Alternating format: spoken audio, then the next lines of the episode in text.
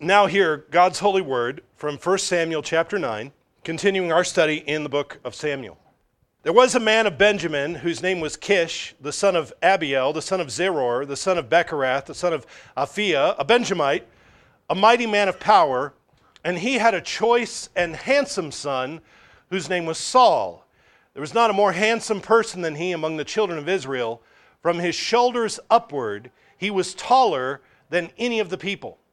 Now, the donkeys of Kish, Saul's father, were lost. And Kish said to his son Saul, Please take one of the servants with you and arise, go and look for the donkeys. So he passed through the mountains of Ephraim and through the land of Shalisha, but they did not find them. Then they passed through the land of Shaalim, and they were not there. Then he passed through the land of the Benjamites, but they did not find them. When they had come to the land of Zuph, Saul said to his servant who was with him, Come, let us return, lest my father cease caring about the donkeys and become worried about us. And he said to him, Look now, there is in this city a man of God, and he is an honorable man. All that he says surely comes to pass. So let us go there. Perhaps he can show us the way that we should go. Then Saul said to his servant, But look, if we go, what shall we bring the man? For the bread in our vessels is all gone, and there is no present to bring the man of God. What do we have? And the servant answered Saul again and said, Look, I have here at hand one fourth of a shekel of silver. I will give that to the man of God to tell us our way. Formerly in Israel, when a man went to inquire of God, he spoke thus Come, let us go to the seer, for he who is now called a prophet was formerly called a seer. Then Saul said to his servant, Well said, come, let us go. So they went to the city where the man of God was. Thus far, the reading of God's word. Let's give thanks together. Father, we praise you for your word, and we continue to stand in awe of its majesty and its power to instruct, to correct, to encourage, to comfort.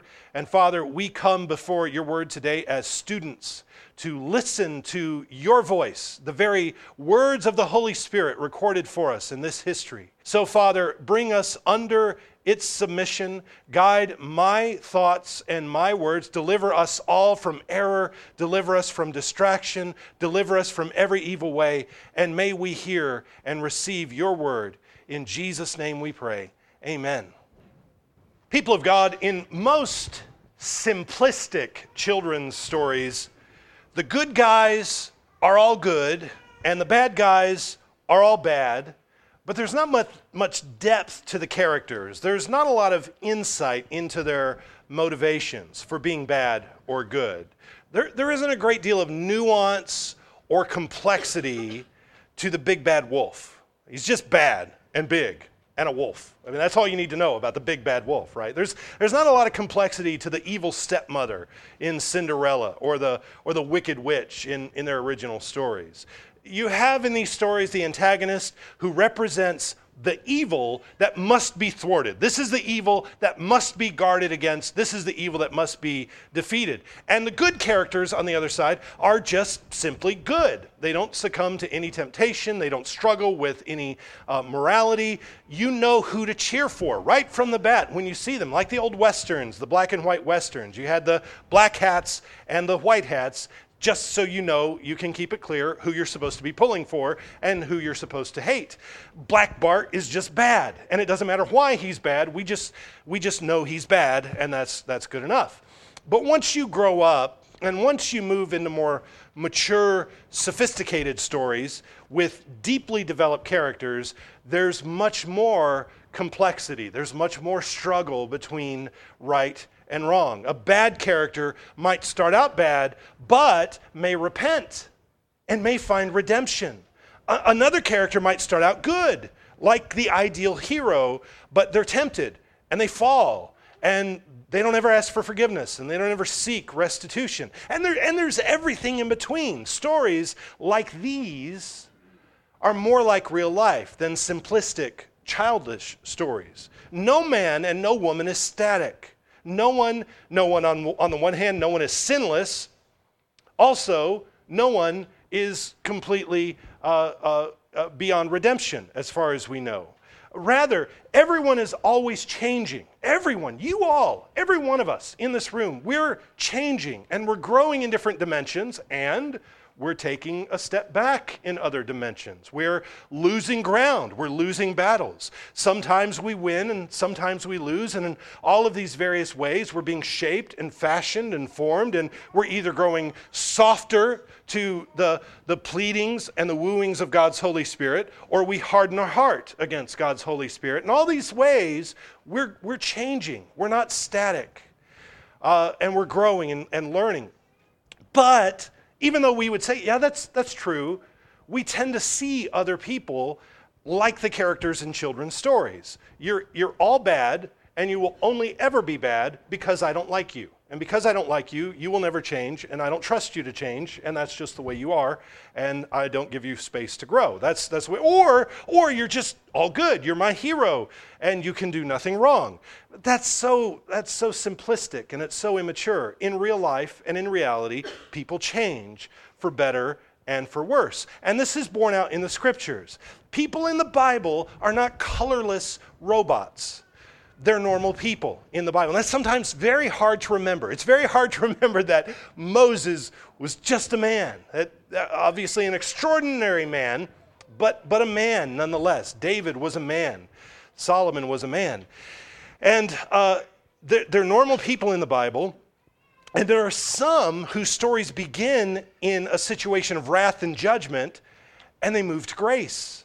And there are some who start out in a very favorable position. They start out in grace and they go to wrath and then back to grace. And sometimes they move from grace to wrath and stay there. Just like normal people, we can think of examples of every one of those stories and this is so important for us to remember, especially when we come to the story of King Saul, because you and I are far more familiar with the story of his later years, where he antagonized David and he chases after David and he tries to, to ruin David's life in every dimension.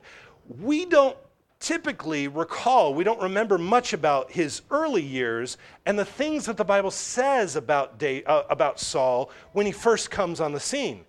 We assume that because Saul was bad later on, that he must have started out bad. It, he must have always been malicious, malignant. He must have always been hateful. Uh, and, uh, but the scriptures testify that not only do people change, but Saul is one of those people who changed. And he's a prime example of a man who goes through various shifts and various transformations in his life. And we're just on the front end of the study of our, of our study of the life of Saul. So I'm going to be doing a lot of uh, groundbreaking and foundation laying today. We're going to, we're going to turn over some soil. We're going to lay a foundation today that we're going to build on in future chapters and in future studies of, of the book of Samuel. But let's go back and remember a couple of weeks ago what we read about. Why are we in the spot that we're in presently in Israel? What is it that brings Saul onto the scene? Israel, just in the last chapter, as we read, Israel rejected the kingship of Yahweh over them, and they rejected God's servant, God's representative, Samuel. And they said, We want a king just like all the other nations. We want a king who will go out before us and fight our battles for us. Why is this so arrogant? Why is this so rude?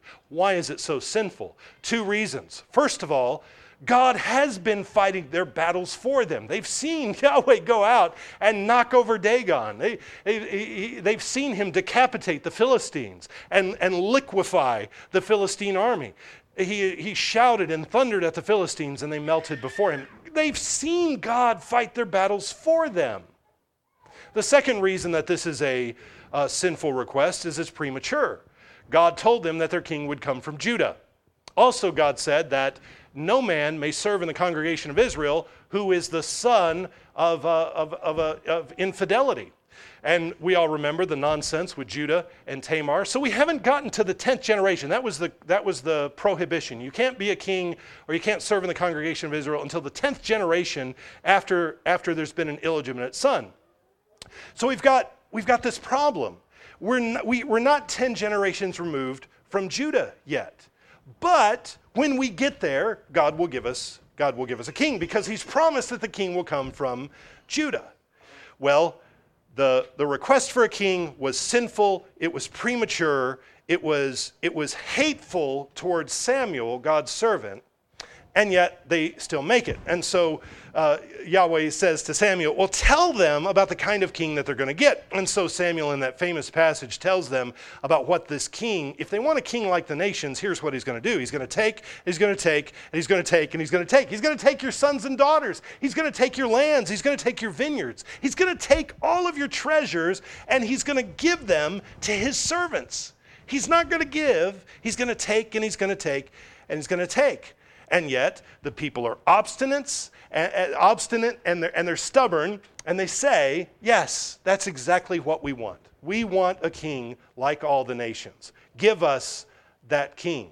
And so God tells Samuel, Listen to their request, listen to their voice, and go make them a king. So Samuel sends the people home, and then he, uh, uh we, we have the hope that God will reveal the right man to Samuel to anoint. Now, in this chapter, we meet the man that God has chosen for them. When Saul comes on the scene, he's like a new Adam. From all appearances, Saul is a perfect man.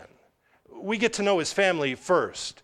And we read just a few minutes ago that his father was a mighty man, a man of power, a man of prominence and influence and wealth. And then we read about Saul that he was a handsome man, tall and good looking. And this is what this is what the Bible tells us. There was not a more handsome person than he among the children of Israel. From the shoulders upward, he was taller than any of the people. Now, that's he's a stunning physical specimen. He looks the part.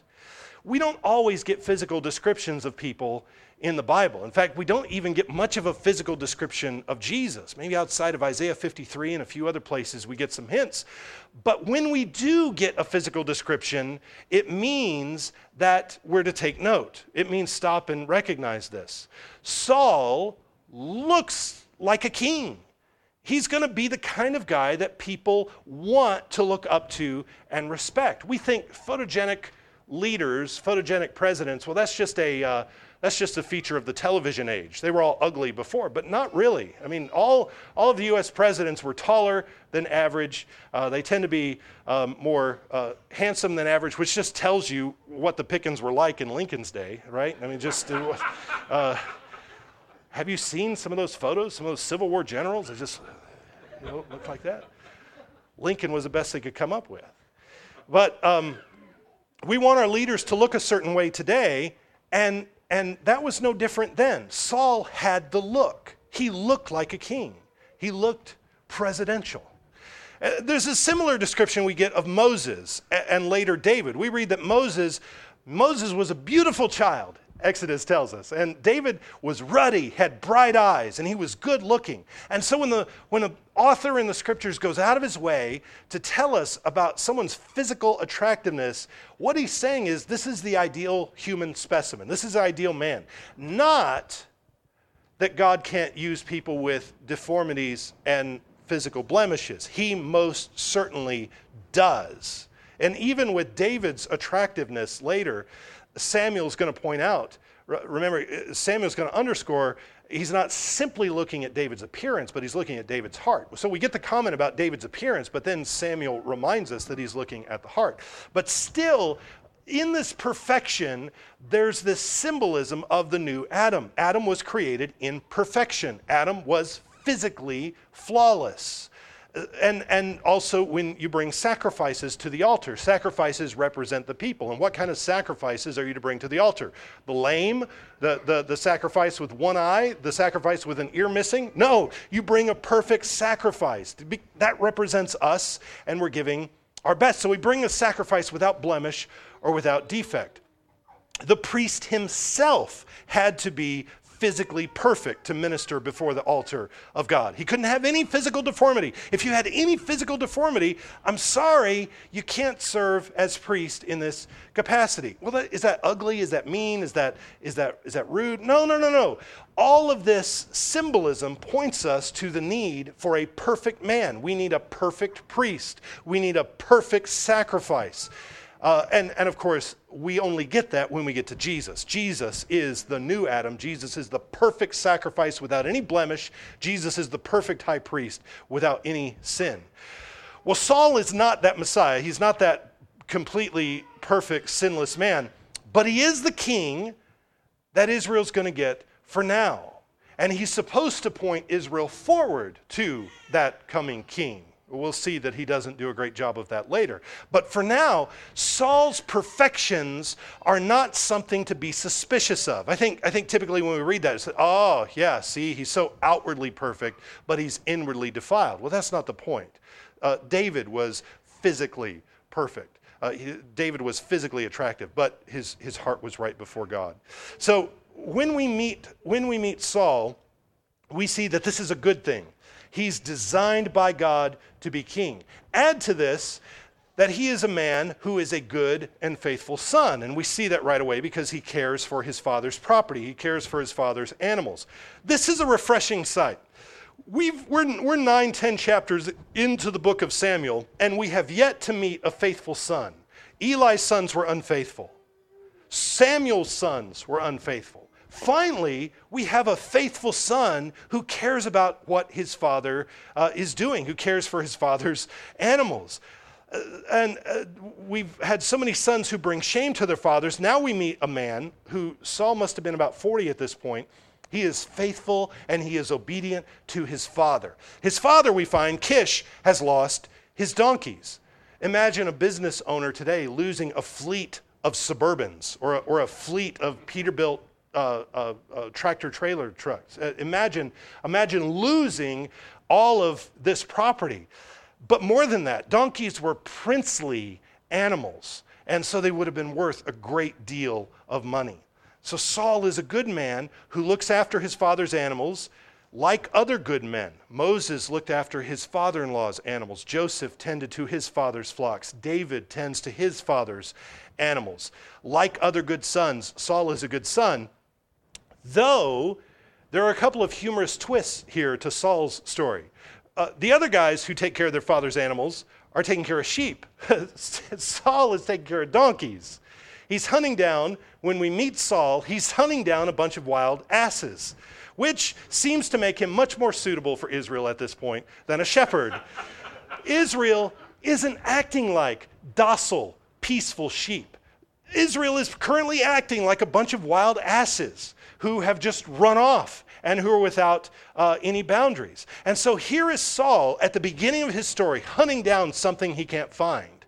At the, this book ends the end of Saul's story where he's hunting down someone he can't find, which is David. And there's kind of this bookend uh, to Saul's life. Nevertheless, it's his father's wayward donkeys that are going to providentially bring Saul down to Samuel's hometown to uh, bring him into contact with Samuel. When Saul and his servant end up far away from home, we get all these details. They looked here and they couldn't find the donkeys. They looked over here and they couldn't find the donkeys. They went this far and they couldn't find the donkeys. And then they come to Saul's, I'm sorry, Samuel's hometown, and that's where Saul begins to be worried about his father. Saul is conscientious and he knows dad's going to stop worrying about the donkeys and he's going to start worrying about us. We're so far from home and we've been gone for so long. He knows that he needs to hurry home, but first he says it'd be a good idea to stop and check with the local man of God, Samuel, see if I can get some direction and some counsel. But he doesn't want to appear before the prophet of God. He doesn't want to come before the presence of God empty handed. He knows God repeatedly says in his law, God says, Do not appear before me empty handed. Don't come before me without a sacrifice or something. Don't come before me without an offering. But he also knows that they're out of provisions. They don't have anything left. So the servant says, Ah, I, I, I got it. I got a quarter of a, of a shekel of silver, and we'll give that as an offering. And they said, Well, that, that's going to have to do. And they go up to the city where Samuel is. This is a window into Saul's mind and his heart. He is a respectful man. He's not going to appear before God's presence in the, in the presence of Samuel without an offering. He is he is respectful and deferential. I've told a few of you about this, so forgive me for repeating it, but there was this video that went around of uh, the Queen of England visited several of the patients in the hospital who were injured in that bombing at a concert over there in London several weeks ago. And the Queen of England was visiting the families in the hospitals. And, uh, and if the Queen of England showed up, you know, I think, boy, she's coming. I better get cleaned up. I better put on something nice. I better stand up, you know, stand at attention. The video, the, the news cameras follow the Queen into these hospital rooms. And the parents are like wearing sweatpants and sweat clothes. I know they've been through a tragedy. I know that I know that they are going through an unbelievably difficult time. But but they're sitting like with their arms crossed and leaned back in the chairs, and and the children uh, are, are are there as well. And the queen is asking them questions, and their answers are like one word. They're like, yeah, uh huh, yeah, sure, yeah. And I can't do a British accent, but in their own accent, uh huh, uh huh, and yeah, to the Queen of England. You don't say, you don't stand up and say, yes, ma'am. Can, can you, can you get out a yes, ma'am? You think maybe? Queen of England? if we can't say yes, ma'am, to the Queen of England, I mean, it's just, every once in a while you just get a little window into where we are socially, right? And, and where, our, where the Western civilization is heading. Um, it, uh, anyway, maybe it doesn't strike you as that big of a deal, but it certainly seemed very odd to say yeah and uh huh to, the uh, to the Queen of England. Um, you can hunt that down and maybe tell me I'm off my rocker.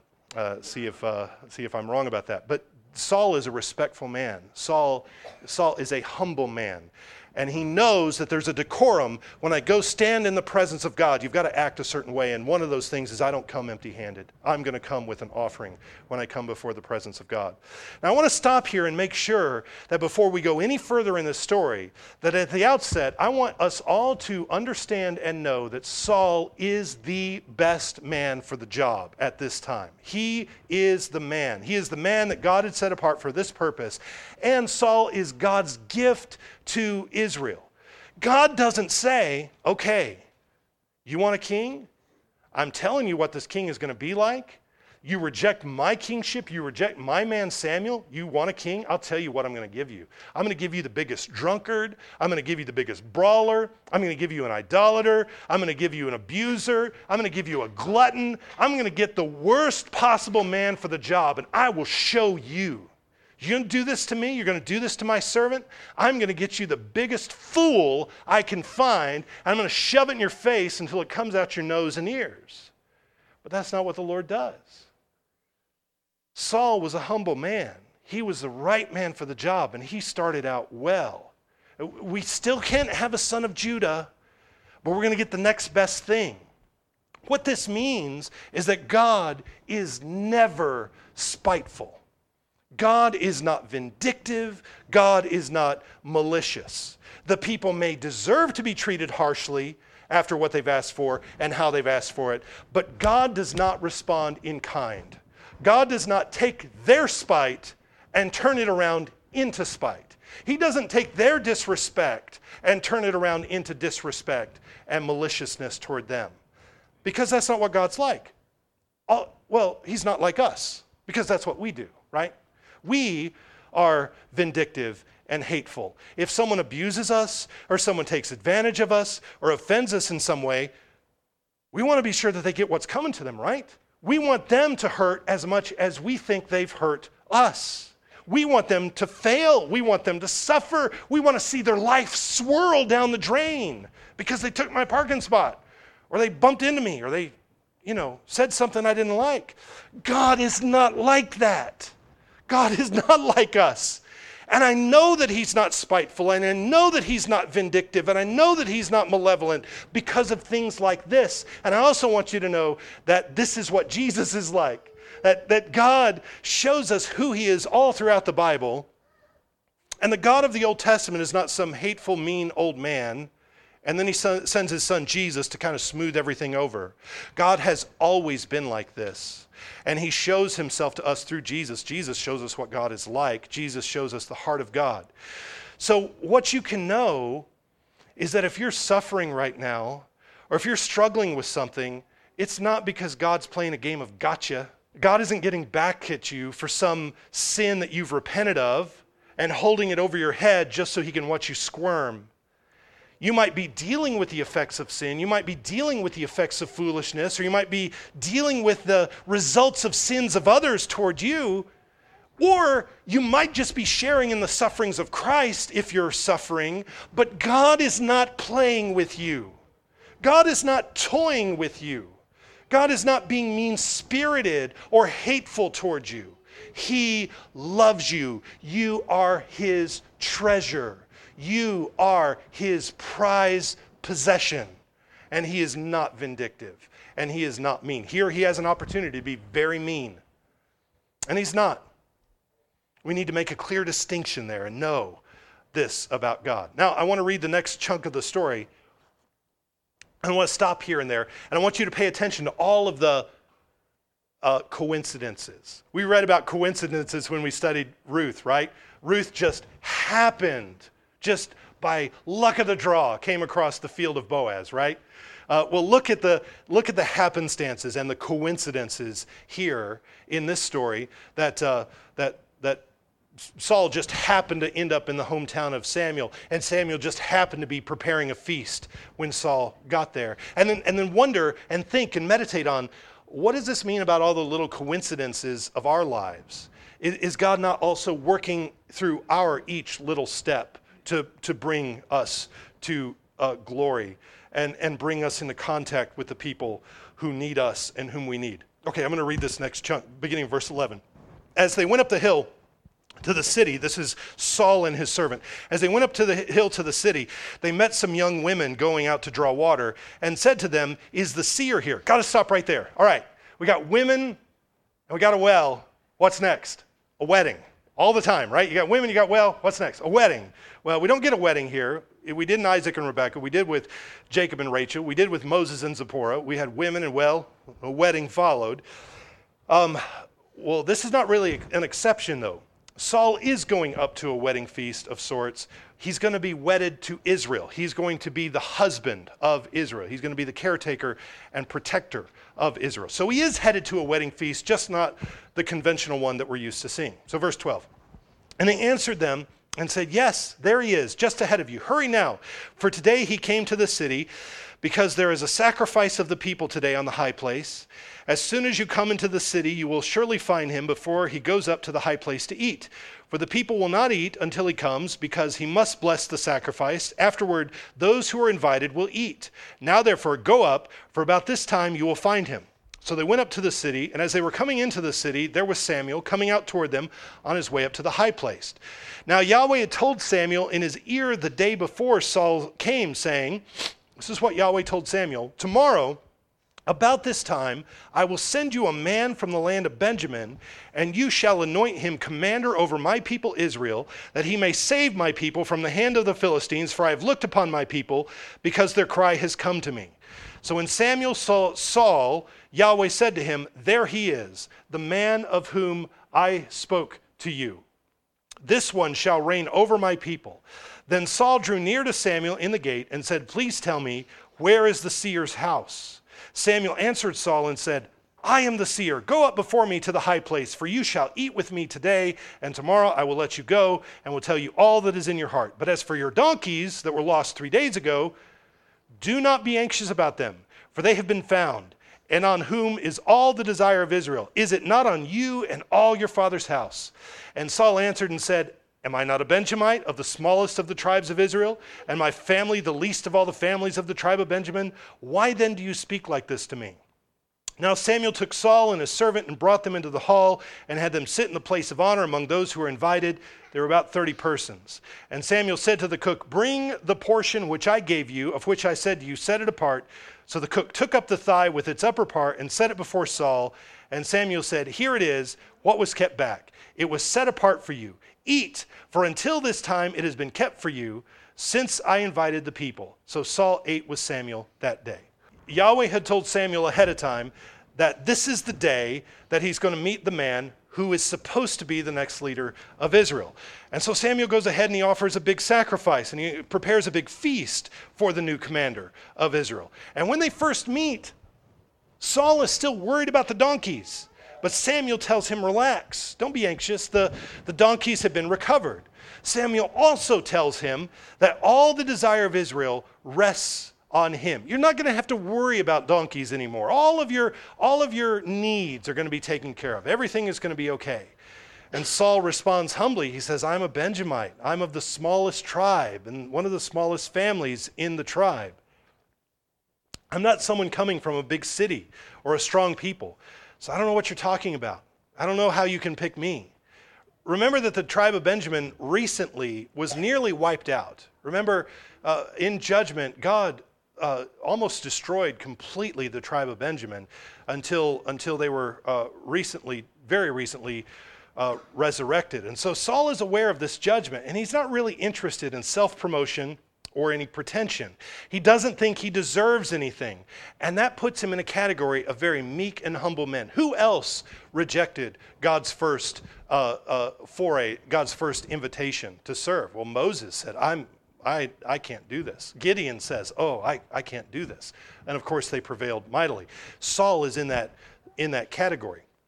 Now, at the feast, after the sacrifice that Samuel has prepared, Samuel gives, gives Saul the priestly portion of the sacrifice. The, the leg and the thigh of the animal was supposed to go to the priest. That was what uh, God's law uh, indicated.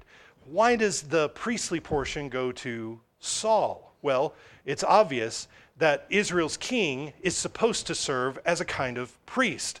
Uh, he's supposed to be a household servant of God, like the priest. He's supposed to be a caretaker of God's people.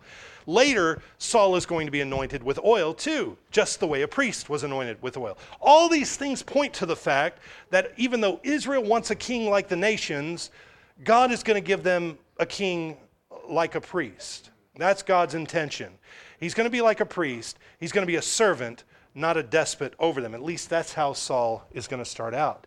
Saul is getting all this preferential treatment. He's getting the finest seat, he's, he, he's getting the best meat, he's getting the best choice of food, the best place to sleep, we find out in the next verse. Verse 25. When they had come down from the high place into the city, Samuel spoke with Saul on the top of the house and that's the best room. That's where you want to sleep, on the top of the house. They arose early, and it was about the dawning of the day that Samuel called to Saul at the top of the house, saying, Get up, that I may send you on your way. And Saul arose, and both of them went outside, he and Samuel. And as they were going down to the outskirts of the city, Samuel said to Saul, Tell the servant to go on ahead of us. And he went on. But you stand here a while, that I may announce to you the word of God. Then Samuel took a flask of oil and poured it on his head and kissed him and said, Is it not because Yahweh has anointed you commander over his inheritance? Samuel anoints Saul and he kisses him, uh, which, according to Psalm 2, is what you do to the anointed one. And he tells him to watch for three things. He's going to give him three signs. Just like Gideon got signs from the Lord, just like Moses got signs from the Lord to confirm his calling, now Samuel offers uh, Saul three things to confirm his calling as king. Uh, verse 2 of, of, of 10. When you have departed from me today, you will find two men by Rachel's tomb in the territory of Benjamin at Zelzah, and they will say to you, The donkeys which you went to look for have been found, and now your father has ceased caring about the donkeys and is worrying about you, saying, What shall I do about my son? On his way home, Samuel says, You'll pass by Rachel's tomb. This reminds us of Rachel's death. And remember, Rachel died after giving birth to Benjamin. Saul is from the tribe of Benjamin. The whole motif here is the resurrection of the tribe of Benjamin, the redemption of the tribe of Benjamin, the son of Rachel, who had been this, this tribe that had been judged to the point of extinction, but now is coming back strong. Benjamin, remember, along with Levi and Judah, are the only tribes who make it through the Babylonian captivity. They're the only tribes left when we get to the New Testament. And we're thankful for the redemption and the resurrection of the tribe of Benjamin because it gives us another man named Saul many centuries later who becomes the Apostle Paul, right? Here's another Saul of Benjamin who we get in the New Testament. So, so here, is the, here is the sign that he gets here. Um, the men at Rachel's tomb will announce that the donkeys have been found and you don't have to worry about it anymore. The message is Saul, you are being relieved of your former responsibilities to the house of your father, and now you're being given new responsibilities. Verse 3. Then you shall go on forward from there and come to the terebinth tree at Tabor. These three men are going to, uh, there are three men going up to God at Bethel will meet you, one carrying three young goats, another carrying three loaves of bread, and another carrying a skin of wine and they will greet you and give you two loaves of bread, which you shall receive from their hands. Men will be bringing bread and wine and goats to sacrifice and offer to worship eh, eh, God. And they're going to share with you, Saul, what they're bringing to give to the Lord. But they won't give you everything. They're going to have bread and they're going to have wine, they're going to have goats, but, but you're going to get some bread. And not all of it. You're going to get some of the bread you're not going to get any of the wine, you're not going to get the goats. Well, first of all, God is going to provide for your physical needs. This is the message here. God is going to take care of you, but He's not going to give you everything. You can't take everything that belongs to God. God still gets His portion. They give him bread, but not wine. Why don't they give him any wine? Well, wine is celebratory. Wine brings rest. You drink wine after you finish your work. Saul hasn't even started his work. But you do eat bread at the beginning of the day. You do eat bread before you work. That gives you strength to do work. You eat bread every morning, right? Donut, bagel, toast, pancake. You eat a bowl of bread, oatmeal, or cereal is wet bread in a bowl with marshmallows. You eat bread to start the day. Bread is, gives you strength for the day. And so Saul's work is just beginning. And so he gets bread. He doesn't get the wine. He doesn't get the goat. The message here, though, is God is going to provide for his physical needs. And then, and then one last sign, verse 5. After that, you shall come to the hill of God where the Philistine garrison is. And it will happen when you come there to the city, you will meet a group of prophets coming down from the high place with a stringed instrument, a tambourine, a flute, and a harp before them. And they will be prophesying. Then the Spirit of Yahweh will come upon you, and you will prophesy with them and be turned into another man. And let it be when these signs come to you that you do as the occasion demands, for God is with you. So you're going to come to an old Philistine garrison, but there's no, uh, no Philistines there. This place has been conquered by God's glory cloud, an, an orchestra of prophets singing and making noise, a loud procession. And when Saul sees them, the Spirit of Yahweh will come upon him and he will be changed into another man. The promise here is that God is not only going to provide for your spiritual needs, not only is he giving you a new vocation, but he's going to give you all of your spiritual gifts that you need for your work. Each sign that he gives them comes with a different promise. And then comes one warning, verse 8. You shall go down before me to Gilgal, and surely I will come down to you to offer burnt offerings and make sacrifices of peace offerings. Seven days you shall wait till I come to you and show you what you should do. Now, it's going to be a very long time before this happens. But Samuel says, One day you're going to come to Gilgal, and you're going to meet me there to offer sacrifices. So when you get there, you have to wait on me. You have to wait seven days. Well, if Saul is a new Adam, Israel is being given another chance. The spirit of life has been blown into Saul's nostrils, just like Adam. He's given work to do, just like Adam. He's given these privileges and promises, but he's also being given a warning, just like Adam. And the warning is when it comes time to sacrifice, wait for the priest. Don't, don't plow ahead. And the question now is is Saul going to pass the test or is he going to fail the test like Adam did? You remember that when we finally get to chapter 13 and this event happens, Saul does not wait on Samuel and he starts the sacrifice, and then Samuel shows up. He didn't wait. And we'll, we'll look back to this when we get there. But here are the signs, and there's the warning. Um, let me let me hurry up. We'll finish this section. This is all one long narrative. It's so hard to break up. So so I'm moving quickly, but I want to I want to get through this. Verse nine. So it was when he had turned his back to go from Samuel that God gave him another heart, and all these signs came to pass that day. And when they came there to the hill, there was a group of prophets to meet him, and the Spirit of God came upon him and the prophet and, and he prophesied among them and it happened when all who knew him formerly saw that he indeed prophesied among the prophets that the people said to another what is this that has come upon the son of kish is saul also among the prophets then a man from there answered and said, But who is their father? Who is the father of the prophets? Well, it's Samuel who has revitalized Israel, who started a school of the prophets. This is also the theme of adoption that we've been looking at so far. Samuel is the new adopted father of, of Saul.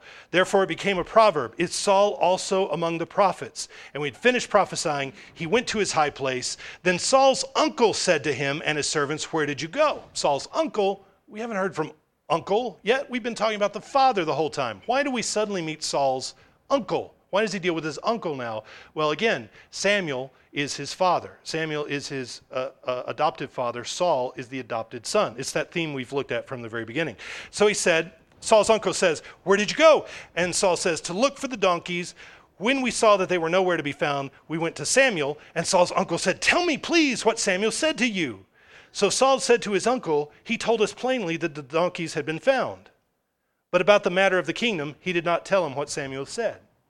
This is all private, it's quiet, it's kept hush hush. Saul doesn't say anything. about being anointed king. He's humble. He doesn't parade the fact that these great things are happening. He holds it all close to the chest. And this, again, is what makes him the right man for the job. Look at what we've read about him so far. His heart was changed, his spirit was revived, he was made into a new man, a new Adam. He was given everything that Adam had lost. He's filled with God's Holy Spirit. He's given a new heart.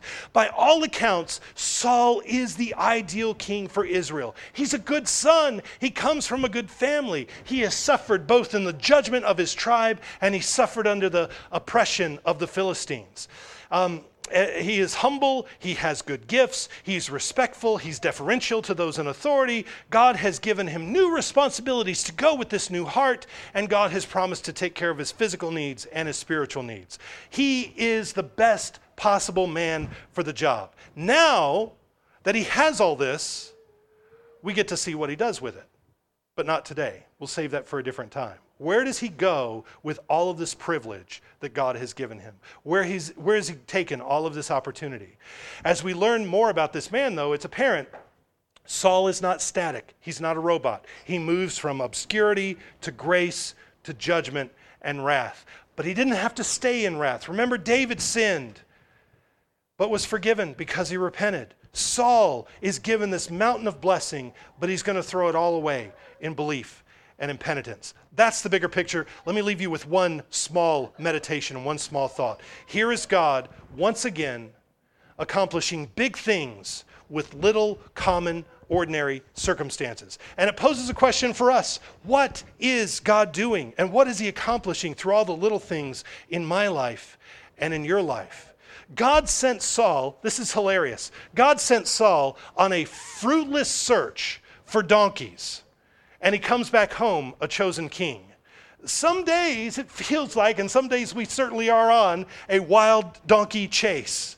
You don't know whether the thing that you're doing is ever going to pay off. You don't even know if you're on the right path. You're not sure that any of this is going to bear fruit.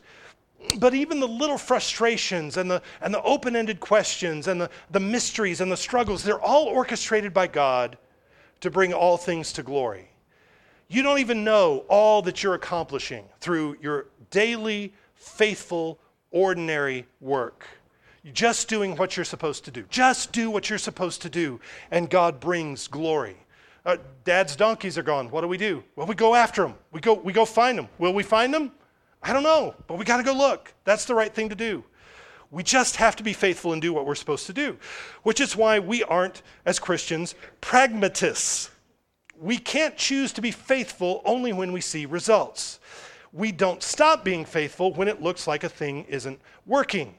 God didn't tell you to be faithful only when you see fruit. He, he didn't tell you to be faithful only when you see results. No, go chase the donkeys and leave it to God to see how He's going to bring glory and blessing out of it. Leave the results to Him. You be faithful. You do what you're called to do every day. That's the message there. Let's pray. Father in heaven, we give you thanks and praise for your word, and we pray that it's efficacious. Uh, even though we've finished our study for today, continue to marinate our hearts and our minds in the things we've heard and the things we've read today. Continue to make applications throughout the week. And Father, bring us more and more, conform us into the image of your Son, Jesus.